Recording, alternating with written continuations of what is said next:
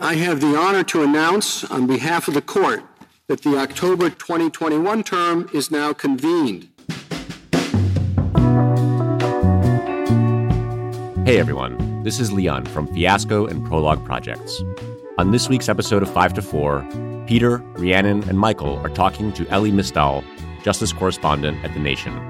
Together, they're previewing the upcoming Supreme Court term, where guns, God, and groundwater will all be on the docket. Arguments began at the court last week, but the real decision making happens before arguments, when the court chooses which cases it wants to hear.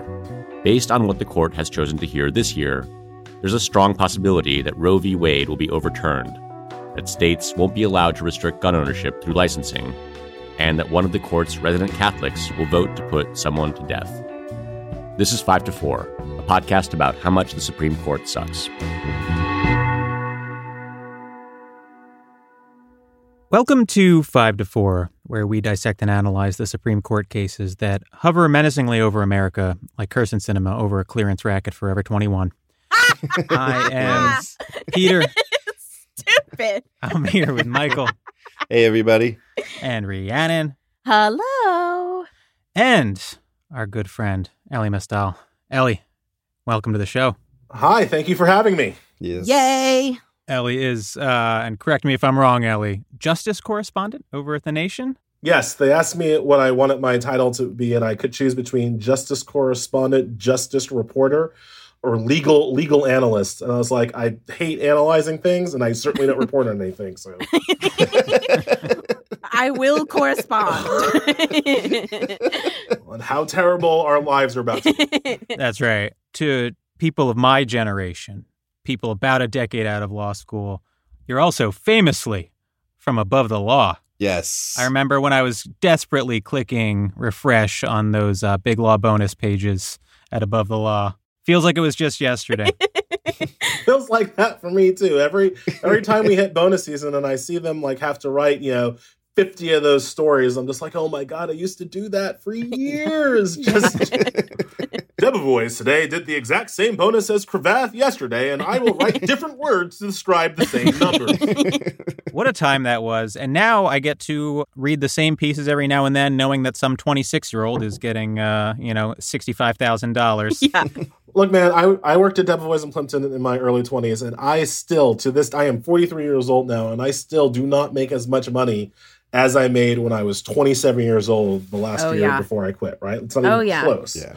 And that's stupid, right? I mean, like, you're not supposed to go backwards lifetime in terms of earnings, but that's what happens when you get into journalism, folks. Just remember, Yeah. kids, marry well. That's what I did, right? Marry well.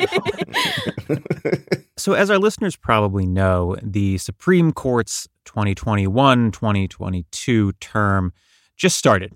And that means that oral arguments are beginning, and in a couple of months, the decisions will start coming down. Now, usually we don't do a term preview, but Ellie, you wrote a term preview piece for The Nation that we thought was excellent, and that's why we wanted to have you on. And so we thought we would go over some of the cases that you mentioned in your piece.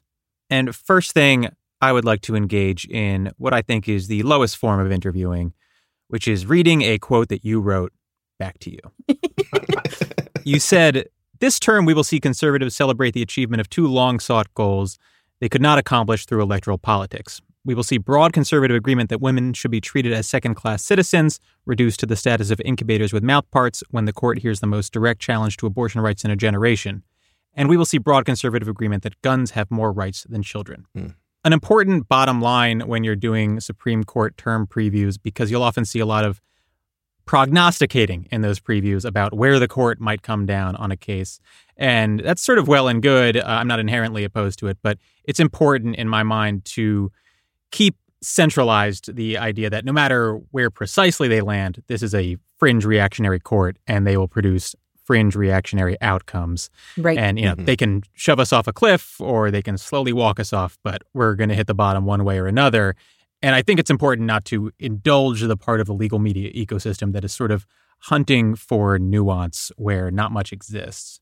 It, it's why I wrote it that way, Peter. I mean, look, like everybody else, I was inundated at the end of last term with idiots trying to tell me that this court is split 333. Like Yes, that, right, that was the right. main thing. That's what Noah Feldman wanted me to believe that it's somehow a 3-3 court, and it ain't. It just is not a 3-3-3 court. Mhm. There is legitimate ideological disagreement about the best way to take away our rights. Right. But the outcome that rights should go away, there is no disagreement there, right? Yeah. So what you have is like one set of conservatives uh, basically acting like, you know, leopards. I want to kill thing and take it up into a tree and eat it in private. And you have another set of conservatives like, no, no, we're wolves. We want to hunt. We want to wear down the face and then eat it all together as a family. right. Right. That's the debate, right? Are they going to kill you like a leopard or are they going to kill you like a wolf? I do not have a crystal ball. I do not know if some of these cases that we're going to be talking about are going to be 6 3 or 5 4 or 8 2. I don't know what the actual vote count is going to be. But I know ideologically we have already lost because we're already arguing on the grounds that conservatives want to argue about over the issues that conservatives think are important. Right. Exactly. So I think that there is one issue hovering over all of us right now, and it's abortion rights. Mhm. And specifically Dobbs v. Jackson Women's Health, which is a challenge to a Mississippi law that forbids abortion after 15 weeks, which can be distinguished, of course, from SB 8, the Texas law dominating the headlines lately that penalized abortion after six weeks. So Roe v. Wade creates a right to abortion, and Planned Parenthood v. Casey limits Roe, but essentially forbids bans on abortion before the fetus is viable, which it says is about 23 or 24 weeks uh, into a pregnancy. So the law in Mississippi pretty plainly unconstitutional under that framework, but the court granted cert on it anyway, which is never a good sign. the only real question is how bad it's going to be, and you know, I think there are two reasonable schools of thought. One is that the court is going to keep the basic right to an abortion in place, but create an even narrower rule than Casey did. And the other is that the court is going to take this opportunity, right? They've been waiting for it for decades, and they're going to knock this one out of the park and overturn Roe. Yeah. Yep. Where I always try to start people from is what does Roe actually do? Like, what's the point of that decision? And all Roe stands for is the proposition that before fetal viability, before 24 weeks of gestation, the state does not have a right to ban a woman's access to her own body. After 24 weeks, Roe says the state can get all up in her uterus, right? After 24 weeks, we already live in a world where the state has a lot of power to come between a woman and her bodily decisions. But before 24 weeks, we simply say they can't outright ban it. Planned Parenthood v. Casey comes in and says, well, they can't ban it, Yeah. but boy, can they throw some hurdles in the way, right? Right. any hurdle that you put up, as long as you don't outright ban it, probably is gonna be okay, right? Yeah. That's where we are now. That's where we are. Well, that's where we were before Texas's SB 8, right? Yeah. Yes. Right. The Mississippi law is an outright ban after 15 weeks with no exception for rape or incest. There is an exception for health of the mother, but none for rape or incest at 15 weeks. That Yeah. is violative of Roe. Right. There Right. is no way that the Mississippi law can stand and Roe can be good law. That that just those two things cannot exist at the same time. Right. What I fear they will do in Dobbs in, by June, they will technically uphold Roe v. Wade as good law, but eviscerate the very thing that it stands for by also upholding the Mississippi abortion ban. Yeah. Yeah, I think it's almost the scariest outcome in a way because I just don't believe that the legal media is prepared to reckon with that, to reckon with the reality of it. In no way. And I am just dreading ostensibly nuanced coverage of a case like that next June. And remember, Peter, that's going to give Republicans exactly what they want. Yeah. Because if they uphold Mississippi law, but say Roe is still good law, then all the Republicans go back to their base and be like, we got to give us money because we still need to overturn Right. Roe. Right. Even though they've won everything, Yeah. they can still go to their, their base who doesn't know anything and get money from them. The fool and his money are easily parted from. And on the other side, it gives moderate Democrats who do nothing to stop this who pass no law, who take no action to stop these people, to come away from that decision and be like, guys, could have been worse. Roe could have been overturned, Right. but it's not. Exactly. Yeah. Vote for me. I'm a centrist. Like that allows the moderates to do the same two step, pretending that Roe exists. And we should say, you know, just in terms of previewing the term upcoming at the Supreme Court, you know, the petitioners in the SB 8 decision, so the petitioners from on the Texas law, abortion providers and reproductive rights advocates in Texas, they have filed for cert at the Supreme Court. So they have asked the Supreme Court now to fully review the Texas law. And they did that, I think, just a couple weeks ago. So I haven't looked at the specifics, but they have now asked the Supreme Court to decide the constitutionality of SB 8 on the merits. And the Supreme Court chooses which cases it will grant cert to on a rolling basis. So it hasn't decided yet whether that case will be heard this term, but there's obviously some interplay there. And it's just something to look out for, right? Yeah. Would it be crazy for them to be consolidated, right? Like, Yeah. Yeah. Right. Well, see, I, actually, I don't think they will be because one of the funny things about SB 8 is that it kind of jumped the gun, right? Like, I don't actually think, like, maybe Alito or Thomas in some kind of fever dream, but I don't actually think that most of even the conservatives wanted SB 8. I think they thought think that's right. the Fifth Yes. Circuit wouldn't go full YOLO Right. and would do the right thing and stop it, right? Right. One of the crazy things about SB8 is I think the conservative political movement has gotten away with just like an unbelievably bloodthirsty and vindictive set of legislation across the country at a state level Right. on abortion rights that just hasn't made it to the headlines. It's- It's always just sort of, you know, presumed to be unconstitutional. And because I think a lot of liberals have sort of rested on their laurels with respect to the existence of Roe, you just haven't seen it rise up in the political discussion, right? In the in the broader political narratives. Yeah. Yep. All right. So the next big case is a Second Amendment case, New York State Rifle and Pistol Association v. Bruen. We did an episode on DC v. Heller, the 2008 case that held there is an individual right to the possession of firearms, but that case did not have much to say about exactly what firearms regulations are constitutional.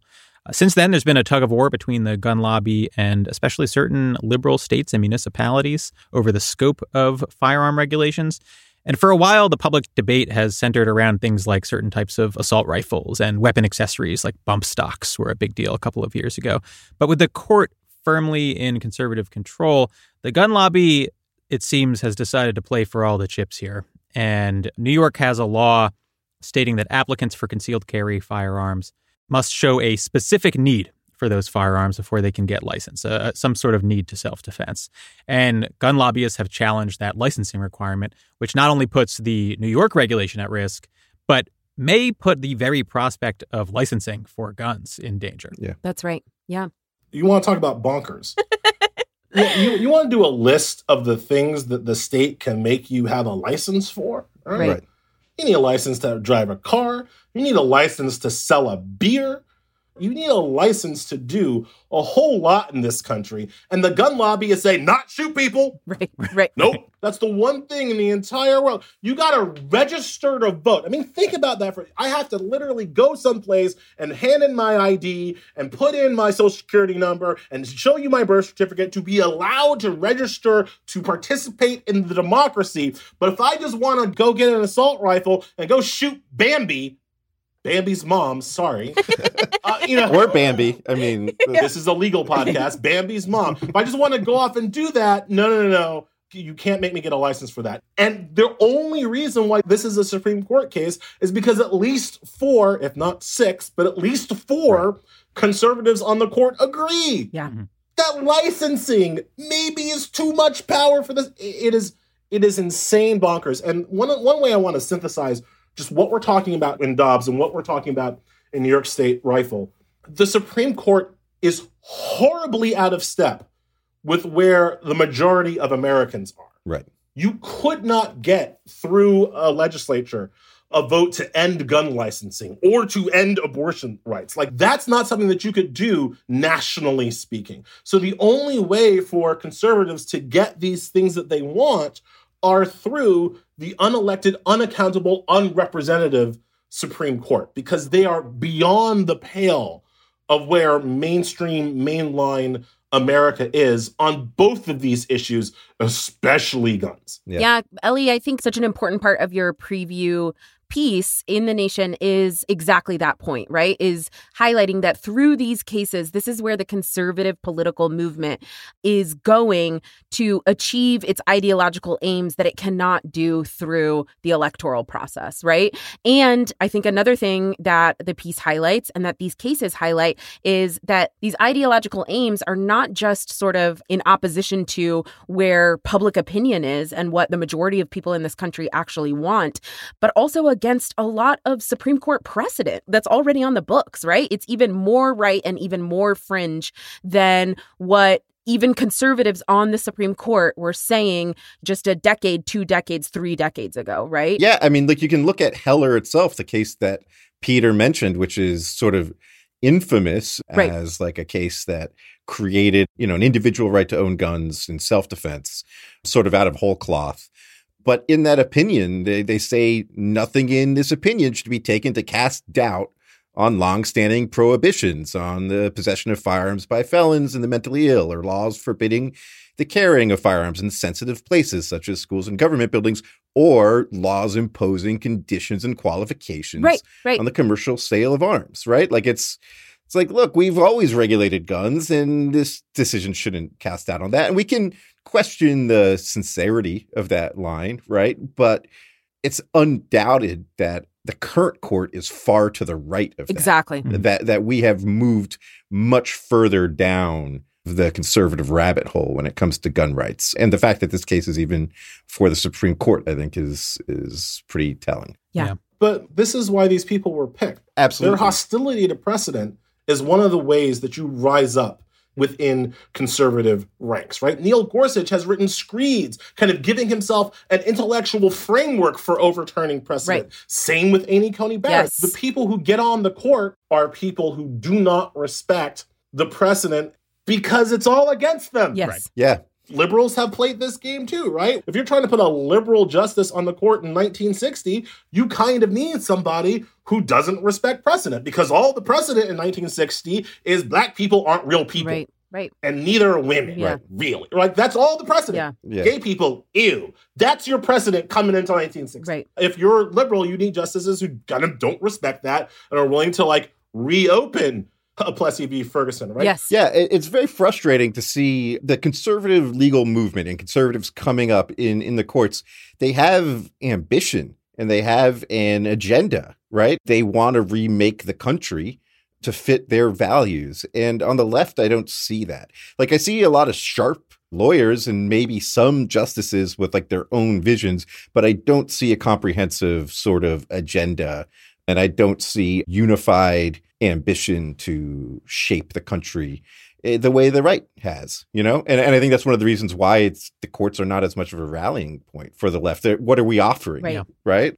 I can tell you exactly what a conservative justice is, right? Yes. We can name like Right. they're hostile to women, they love guns. We can talk about what they are, right? I can't tell you what a liberal judge is. Yeah. You ask Yeah. Biden Yeah. or you ask Barack Obama, they'll just say a good judge. Right. Uh, um, I don't know what that means, Right. right? the liberals don't have a set philosophy. Right. Conservatives, they have originalism. They have textualism. They have other made up words that they can fit on a bumper sticker. Right. What what's the liberal version, right? Right. We got Stephen Breyer out there running around being like, "Oh, it's not actually about ideology. We're all friends, and then we have a séance." And we we don't have even a definition of what we want the judges to do, Right. right? Yeah. Right. Yeah. The conservatives have merged their their political ideology and their legal Mhm. ideology, right, in, into one. And liberals really have not. They they have treated jurisprudential issues as if they are separate from their politics and have never really found a coherent vision. And that's where the conservatives have this sort of tremendous advantage because they get to make and enforce unpopular policy from the bench with this veil of legitimacy while at the same time sort of shrugging and saying, well, this is the law. Right. Yeah. Right. This is not politics. This is actually the law because they have so successfully merge legal and political ideology. You know, there's an interesting point, I think, in this gun rights case that's at the Supreme Court this term on that point. So there's an interesting amicus brief that was filed in this case by a group of public defenders. And listeners, you'll remember that an amicus brief is it's a brief filed by a party that's not directly involved in the litigation, right? An organization or an individual that has an interest in the outcome of the case. And so they provide information that they want the court to consider when deciding the case. And in this amicus brief filed by these public defenders, they are arguing that the licensing requirement in New York should be found unconstitutional based on how it's enforced against their clients. So they're saying that the licensing standard is used as a pretext, really, to deny Black and Brown people licenses to carry, and that police use the possibility of unlicensed gun possession as pretext to harass Black and Brown people on the street, right? So it's a unique framing, I think, that you don't hear often that there is a constitutionally protected individual right to bear arms and that the problem is racist administration of that right. I think, Ellie, you make a good point in your piece that this is an argument for individual gun rights and not civil rights. But it's personally sort of an interesting issue for me as a public defender because it highlights a broader tension that public defenders face when they place themselves as movement lawyers, right? The interests of the individual clients that you represent day to day with their discrete, their particularized experiences, and how that sometimes does not align with what you would think of as like broader progressive goals or conceptions of constitutional rights, right? Right. The problem with the amicus brief is not the argument, it is the conclusion. They have made the correct argument, but their conclusion, let's get rid of gun laws, is not the right, Right. one. Right. the conclusion is, let's get rid of racist cops. Yeah. Yeah. Let's deal with that. The point that really brings the rug that ties the room together here is when they talk about who actually in New York State is in charge of giving out the licenses. It's the NYPD. The people that you have to show a proper cause to Right. are NYPD. And, you know, NYPD tends to think that, you know, white celebrity person has proper cause and black small business owner does not have proper cause, right? Right. So again, their solution is let's get rid of proper cause. No, no, no. Let's stop having NYPD of all people Right. be in charge of handing out gun licenses. Like those are the worst people I can imagine to hand out. Yes, licenses. exactly. Yeah. yeah. It reminds me of Kelo a little bit because if you guys remember in Kelo, mm-hmm. Thomas had a little bit in his dissent about how eminent domain policies are uh, reinforcing racism, and he was right. He was absolutely yeah. right. But all he was doing, and all the conservatives will use this amicus brief for, was utilizing this argument as a weapon to very quietly own the libs while, you know, handing a huge win to the gun Right. lobby. Exactly. I was just saying I don't make predictions, but I will make a prediction on your show. I think when New York State Rifle comes out, I think it's going to be 6 3. I think they're going to let Thomas write it. I think they're going to let Thomas write the majority Mhm. opinion because of this bad faith argument from the public defenders so that he can make the, oh, see, this is really, I'm trying to help some black people with this. And that's what's going to happen. Mm. And you're so right to say that it's just like Kelo. They're using it as a beard. Right. They're using it as a shield to do the dirt they were already going to do, but they can pretend like they're trying to help underrepresented minorities. Yeah. Yeah. In my upcoming book, which is not out yet, so I don't want to fully plug it, but in my upcoming book, Allow Me to Retort, A Black Guy's Guide to the Constitution, uh-huh. I have an entire chapter on takings and on Kelo where I kind of like it's the only place in my whole book where I like agree with Thomas, right? Where I'm like, look, Yeah. his dissent here is absolutely right, but the way to do it is not to worry about, you know, the nice white lady with the pink house. The way to do it is to stop Robert Moses. Yeah. Another sort of guaranteed headline grabber coming up US v. Tsarnaev, case about whether the Boston Marathon bomber, Dzhokhar Tsarnaev, uh, will be put to death. He was sentenced to death in 2015, but the sentence was vacated on appeal last year after a judge found that the court had not properly inquired into whether the jurors were biased by press coverage. Which seems like a pretty reasonable inquiry Right. to make. The feds are now appealing to the Supreme Court because uh, they would very much like to kill him. Yes. You know? Yes. that's my read on it, and I'm I'm not that deep on on this case. So you know, Ellie, I'll let you I'll let you expound. yeah, man, look, that Joker is an asshole. Let's just be clear. I mean, he killed people. I, I, he's, he's not a good. We, our podcast is opposed to the Boston Marathon. Right, bombing. right, we, yeah. we will say it. We don't always like to take political stances, but you know. Right. Yeah. Look, there could have been worse cities to hit. But, uh, wow. Wow. Look, if you're going to be anti death penalty, as I am, you end up having to defend terrible people. Dzhokhar Tsarnaev is a terrible person who I don't think should be put to death because I don't think the state should be involved in killing people. Right. I think that's Sure. something that the bad guys do, not the state, right? Yeah. I think that's too much power for the state to have. So again, state has enough power to license guns, doesn't have enough power to kill people. I don't think that that's a hypocritical stance. The interesting thing to me about the case is not the law here because the conservatives on the court enjoy killing people. They do. Bill mm-hmm. Barr, at the end of Trump's term, went on a straight up killing spree. Yep. Like Yeah. if he wasn't wearing a suit and calling himself the attorney general, he would have been reported on accurately as conducting a killing spree during the last dregs of the Trump term. Yes. And the Supreme Court let him do it with surprising alacrity and then had the audacity to get pissed off that people kept asking them for reprieves and clemency, right? Like Right. the thing that really gets me about the current concern, like Neil Gorsuch is positively angry that people dare ask him for mercy. How dare you use legal tricks to try to stay alive? Yeah. Right. Is what you get from the conservatives. So legally, they're gonna kill this man. That I think is fairly certain. What's interesting to me here is that Joe Biden, the current president of the United States, I know a lot of people think that it's Joe Manchin, but it's actually Joe Biden who won the presidency. Right? Wrong Joe. Um, he is against the death penalty. Right. yeah. He is against the death penalty.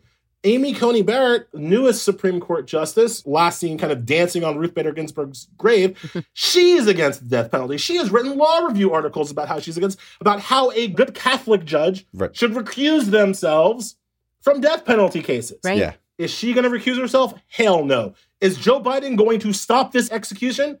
Hell no. When Biden and Attorney General Merrick Garland got in, they had the opportunity to change the United States posture on whether or not we should kill Tsarnaev, and they didn't. Yeah. Right. The Biden administration appealed this one all the way up. The Biden administration is on the side of continuing to try to kill this guy, despite Biden's, you know, public statements that he's against the death penalty. So what are those statements worth? What what do those statements mean? right. Like Right. the death penalty is one of those things where when a Democrat or an anti-death person is in charge, just should stop Right. through executive authority. Just we're not going to do that anymore. I could also argue the deportations should stop. Mm-hmm. Yeah. Yeah, you know, I think the death penalty at the Supreme Court, it's sort of just an interesting category of cases, I think, to keep an eye on because before the 2016 election, in the capital defense community, there was a real hope that if Democrats won, that we might see the Supreme Court abolish the death penalty altogether, you know, in the next 10 years.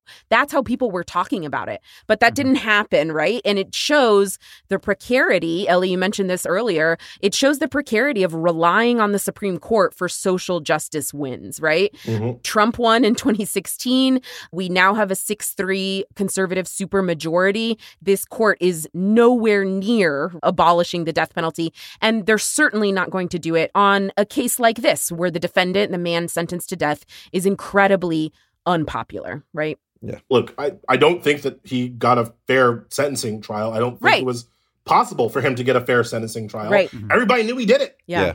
like Yeah. he was tried in Massachusetts when he was on TV 24 7 in that boat in Massachusetts trying to shoot cops. Right. There was no opportunity for fairness at sentencing. Look, I think he's guilty because I saw it. Right. I, you know, I, I think he belongs in jail. I don't think the state should be killing people. And you cannot tell me that that particular person got the fairest administration of justice at sentencing. You just can't, couldn't convince me. You shouldn't be able to convince Biden. That's right. Yeah, just to circle back a second, Michael, you were talking about this during prep. Right. A- Amy Coney Barrett writing about the death penalty. I am glad you mentioned that. She wrote about it when she was like in her mid 20s, and she said, yeah, a good Catholic should recuse herself. It's like three years ago.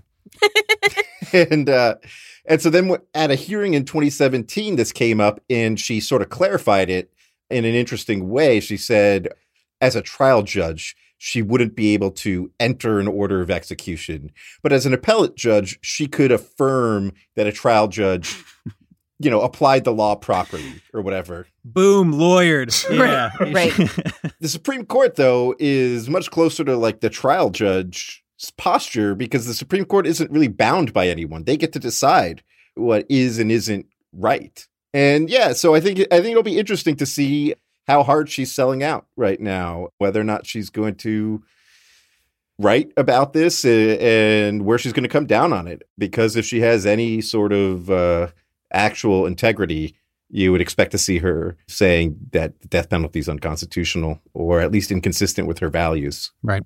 her position is further hypocritical because the Zarnaev case, at least, the posture is that he's not going to be killed, right? Like the appeal is Yeah. let's take away his clemency and kill him instead. If Right. she adds her vote to the killing side, she Right. is literally overturning a decision to let the man live into a decision to kill him. Essentially, entering an order of execution, it- precisely right. what she said she Right. couldn't do. Right. Right. So, yeah, it'll be interesting to see how that goes. No predictions one way or another, but uh, I do think it's sort of a fascinating subplot. They don't need her vote, right? Because Brett's all just like, Yeah. yo, let's do it and be legends. Like, you know, exactly. Yeah. Exactly.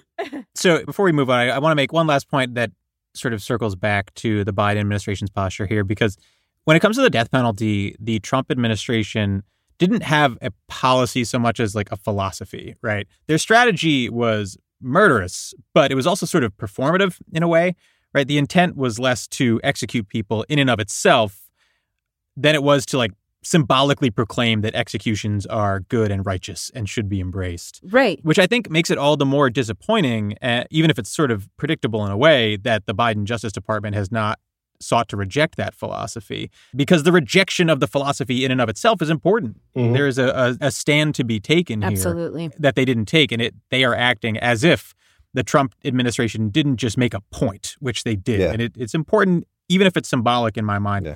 To counter that point. Yep. Yes. Yeah. This feels like a, a good time to take a break. And we're back. All right. The last case you mentioned in your piece is Mississippi v. Tennessee, which is about water rights.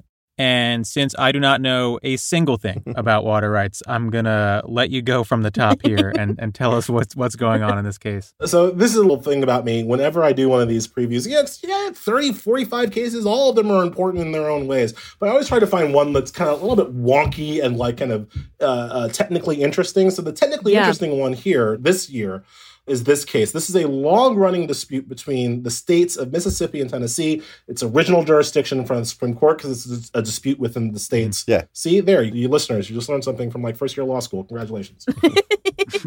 At issue is you know, there's this uh, Sparta Memphis Delta, this underground 70,000 square mile reservoir of groundwater, right? Now, if you've been watching the news or paying any attention, you know that we're running out of water. That's, you know, Yep. Earth is warming and the seas are rising, but we don't have enough water uh, that's fresh that we can drink, and it's all bad. If you look at like pictures of the Colorado Reservoir, it's all sadness, right? So, Tennessee, which is upstream of Mississippi, has this particular pumping method where they, I don't fully understand it, but it's a kind of a drink your milkshake situation where they kind of go down under the ground over to the Mississippi right and suck the water back out from Mississippi. Now, we have a long jurisprudential history of dealing with upstream states damming or stopping water from reaching Yeah. downstream. We Right. call it equitable distribution, and we basically make everybody share. This is not that because the water was not being blocked by Tennessee upstream of Mississippi. Water done already made it to Mississippi. it's like chilling in some rocks in Mississippi, and Right. Tennessee's like super technological, amazing pumping method is literally taking water kind of out of Mississippi back for Tennessee. And so Mississippi says, no equitable distribution here. They just ganking us. Right. Make them stop and make them pay us money for ganking our water. And that's where this case is. Now, I don't know how the Supreme Court is going to decide, but the reason why I wanted to bring it up and I wanted to talk about it is that we live in a world where the political apparatus, generally both sides, but especially on the Republican side, acts like climate change isn't happening. We live in a world where we are in danger of, of having a radically different kind of resource environment. And the politicians act like it's not happening. And they can act like it's not happening Right. as long as they want, but it is happening. Right. And at some point, the legal system is going to have to get in the game and decide what to do, not about how to prevent it from happening, because the conservatives have already decided that the Constitution doesn't allow us to protect ourselves. It's actually a suicide pact. Smoke them if you got them. Like that's the Neil Gorsuch position on Yeah. climate change legislation. Mhm. But despite that, the uh, climate change consequences are happening. What's happening between Tennessee and Mississippi is a consequence of climate change. There is not enough fresh water to go around. Tennessee has gotten creative about Right. going to find it. And so courts will eventually have to weigh in to these situations and tell us what happens when we have a scarcity of resources, who gets what. And Mississippi v. Tennessee will be one of our, you know, this year's really good example of how the conservatives, who we again, we already know what they think about prevention.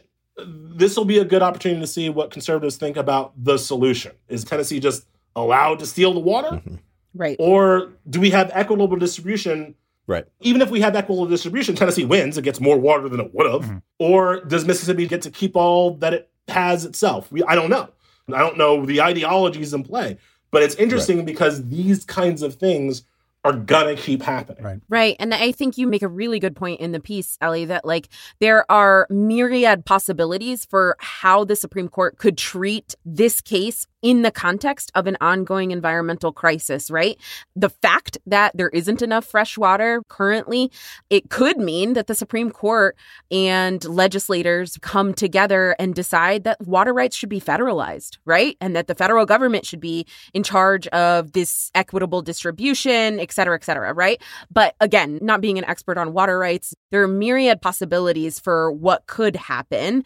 But instead, the Supreme Court, as it's made up right now with the conservative supermajority, is very likely to continue to say this is a sort of state by state and case by case individual basis that we treat these crises. And they're not treating it in the proper context of impending climate doom. Mm-hmm. If we ever get over the Madisonian nightmare that is federalism, like if we ever wake up from that, Right. I believe it will be environmental crises that wake us up from that because Yeah. Yeah. the Right. environmental crises do not stop at the state boundary. They Yes. just don't. And they That's right. cannot be handled effectively on a state by state basis. We need to have a national approach to these global problems. Yeah, but it's still not out of the question with these justices that would get an answer that you'd expect, like under the Articles of Confederation or something, right? Like Right. that's not right. it's not out of the question that it's just like Lord of the Right. Flies and everybody, you know, get what you can. Exactly. To the strongest. Yeah, The climate change deniers will lose the argument, and they will admit that they're wrong during the first wave of fire hurricanes uh, of 2045 Yeah. or whatever. Yeah. Uh-huh. I do think a cool way to start off that opinion, no matter where it goes, would be something like, I knew Tennessee sucked, but this is ridiculous. good. I think that'd be a winner. I don't know if you guys get that joke. If any clerks are listening, put that in your back pocket. Bust that one out. Kagan would do it. Yeah, she likes the puns. She does. She does love a pun. Yeah. So I think we should talk about some cases that we're looking at that weren't in your piece, Elie. Michael, I think I think you've got one, right? Yeah, United States v. Zubaydah, I believe, Abu Zubaydah. In a little more detail, this is a Palestinian man who was picked up in 2002 in Afghanistan. You know, the U.S. government said like this guy is Osama bin Laden's best friend and godfather, Right. and like they might even be lovers. Besties. And he planned 9/11 and any other terrorist attack you've ever heard of, Right. and Right. he ended up eventually in Guantanamo Bay. Now, it turns out one, he probably wasn't in Al Qaeda at all, and two, before he got to Guantanamo Bay, he had a nice tour of CIA black sites where he was tortured. That included getting waterboarded over 80 times in a month, being uh, kept awake for 11 days straight, hung upside down, naked. Something I only saw uh, called like I think rectal rehydration, and I just don't even want to like really contemplate what that. Yep. No, thank you. Yep. That's where you disassociate. Pretty awful stuff. That's not even all of it. Right. Now he is in Guantanamo Bay. He's probably going to be there for the rest of his life. There are records of the government saying while they were torturing him, like, hey, basically, this guy should never talk to anyone ever again because of what we're going to do to him. Like, that's something we have to understand is he's going to be incommunicado with the rest of the world forever because we're about to go crazy on him. So he is trying to sue Poland and he is trying to get criminal charges in Poland because that was the country where one of the CIA black sites was. You know, he has some judgments there. They have admitted that he was there and there was a CIA black site there. They have names of contractors, not CIA employees, but contractors who were present at that site who they think will have important details about his torture to substantiate his claims and, and bring this forward. And there are federal laws that allow for compelling discovery in the United States for judicial proceedings abroad. And so that's what this is about is him trying to get evidence for these criminal cases that he's pursuing in Europe. Right. Now, what happened is the United States government has asserted a state secrets privilege. And it is one of the most brazen assertions of privilege you can imagine. They are asserting privilege over confirming the presence of a black site that everybody knows exists. Mm-hmm. Right. They're saying there's a significant national security interests in not making the CIA say, yeah, that black site in Poland that has been reported on extensively in the media and that has been confirmed in other testimony in the United States. We shouldn't have to just admit that. That's a national security interest and that's a state secret. Preventing these two guys who have testified along very similar lines in the United States in other cases, having them testify here nonetheless presents a national security issue and raises national security concerns. It is insane. Brazen. It is an Yeah. insane assertion of privilege. And if this is allowed to stand, it's basically the government can just say whatever the fuck they Mhm. want. Whenever they want, they can just say, look, we are the experts on what is and isn't national security, and you have to believe us. If we say there's a national security interests, you just have to accept it. Right? That's basically what they're arguing. Right. And as Elie mentioned, this is the Biden administration that's arguing this Right. it's very disturbing not the least of which because 9-11 was 20 years ago Mhm. like when are we going to be out of its shadow Yeah. right like when are we going to stop this slide into just like straight authoritarianism and say like hey you know the balance between civil liberties and security is way out of whack Mhm. and we're tired of the road we're on it doesn't seem to be anytime soon because the current court is somehow much worse on these issues than the still conservative court was in the mid and early 2000s. Yeah. In the midst of the 9 11 hysteria, they were much better on these things. Yeah. Right. I think that's the important point to put a pin on because I've already said about how shameful it is that Biden and Garland are continuing this argument. Yeah. But let's all realize how brazen the Supreme Court is to even hear this case. The procedural posture of this case was that DC Circuit kicked it back down to the district court, Right. saying that the district court should decide what information might be privileged Right. and what information clearly isn't, right? right. They didn't even compel discovery. They just said, Right. see if you can separate privileged from non privileged information. let us know if you can because Right. that would change the issue right and the conservatives appealed and they got at least four conservatives to think about quashing this case before there is even a, a procedural determination about whether or not the information can be disentangled Mhm. when i was growing up when i was in law school i was told that conservatives didn't like activist judges right, Right. but Right. what is more Yes. activist than the supreme court not even allowing other courts not even allowing the district court to do what they were asked to do. Right. Yeah. Yeah. And it's worth saying if there's one thing that courts, and especially district courts, are very good at, it's figuring out whether information is subject to some sort of privilege. They do this all the time. Yeah.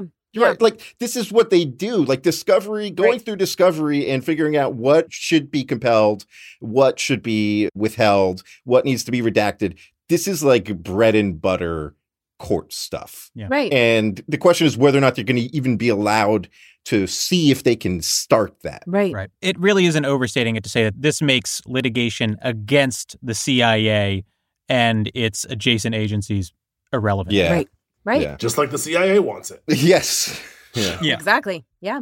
Another case I'm looking out for, it has not actually been granted cert yet, but the petition for cert has been filed and it might be heard at the Supreme Court this term is Brackeen v. Haaland. This is a case I mentioned in our adoptive couple v. baby girl episode. This is a case that is challenging the constitutionality of ICWA, the Indian Child Welfare Act, because conservatives are now arguing that ICWA's placement preferences, you know, disfavoring non Indian adoptive families in child placement proceedings involving an Indian child, conservatives are arguing that that is an unconstitutional use of race in a federal law.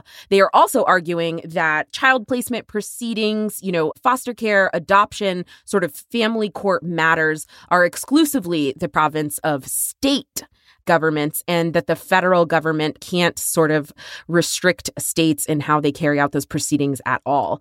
So, like I said, it hasn't been granted cert yet. So, we're not sure if the Supreme Court will accept this case and hear it on the merits. But if they do, right, just knowing what this 6 3 conservative supermajority thinks about all of these issues, it's not difficult to predict that this really cornerstone sort of bedrock of federal Indian law that was passed to protect Indian families will be overturned. The argument that this law is unconstitutional is beyond me. I can argue that the law is not good policy or that it is good policy. I mean, we can debate that, but that it would be somehow unconstitutional for the government to stop this redistribution of children away from native communities just shocks my conscience, right? Like, Yeah. if you're going to say that the state has a legitimate interest in forcing a woman to bring a baby to term against her will, which is the posture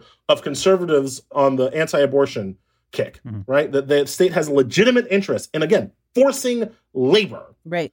then how can you then fix your mouth to say the state doesn't have a legitimate interest in keeping already born babies with their own community? That's right. How do you live in that world of hypocrisy? Yeah. Again, we can have a policy debate about whether or not it's good policy, but whether or not it is constitutionally allowed just seems obvious to me. Mhm. And I don't know that we'll lose that uh, because you know one of the things that that's interesting about Neil Gorsuch is that he Neil Gorsuch has has shown I would call it a soft spot for native and tribal issues. Yes. Like I I feel like native people are the one people besides white men that Neil Gorsuch thinks are actually people too. Yeah. Right? Not so much women or black people or Latinos, but native people like Neil's, oh, oh, you're like me, like almost person like, right? Like he gets that, right? If you look at McGirt, Mhm. which was a, an amazing decision written by him that I Mhm. recently had to reread, and Jesus Christ, this man's writing is like every Neil Gorsuch is like, Yeah. When the wife of Bath once said, like that's where everything's from. yeah. Um, he cares about these kinds of issues. I don't know if he has a friend. I if he can phone a friend on his side, but like that case, even if it's granted cert, I don't know how that case turns out. Right. I mean, I think Yeah. in uh, Adoptive Couple, Thomas wrote uh, concurrence basically sympathetic to the, the argument that the Indian Child Welfare Act is unconstitutional. That's right. So we know Yeah. where he stands. I think Elie's right that we know where where Gorsuch stands.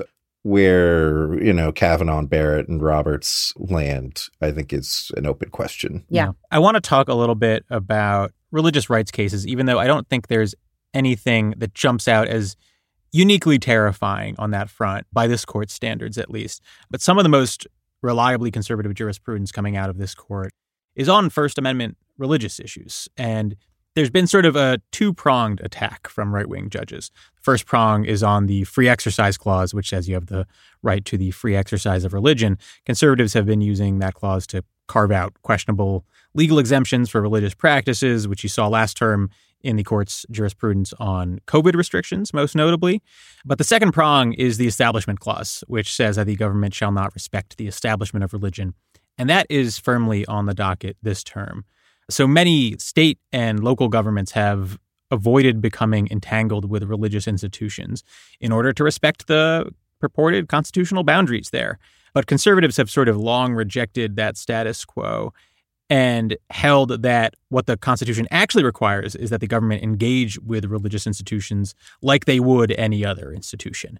So there's a case this term about whether state student aid must be made usable at religious schools, and another just granted cert on about whether Boston can reject a request to fly a Christian flag outside of City Hall if it allows secular organizations to fly their flags. These cases are likely to come out on the side of the Christians in, in, in both That's cases, right. right? Yeah. Mhm. And that signals a complete inversion of the law from a situation where the government was conscious not to engage with religious institutions to a situation where they are actually required to engage with religious institutions.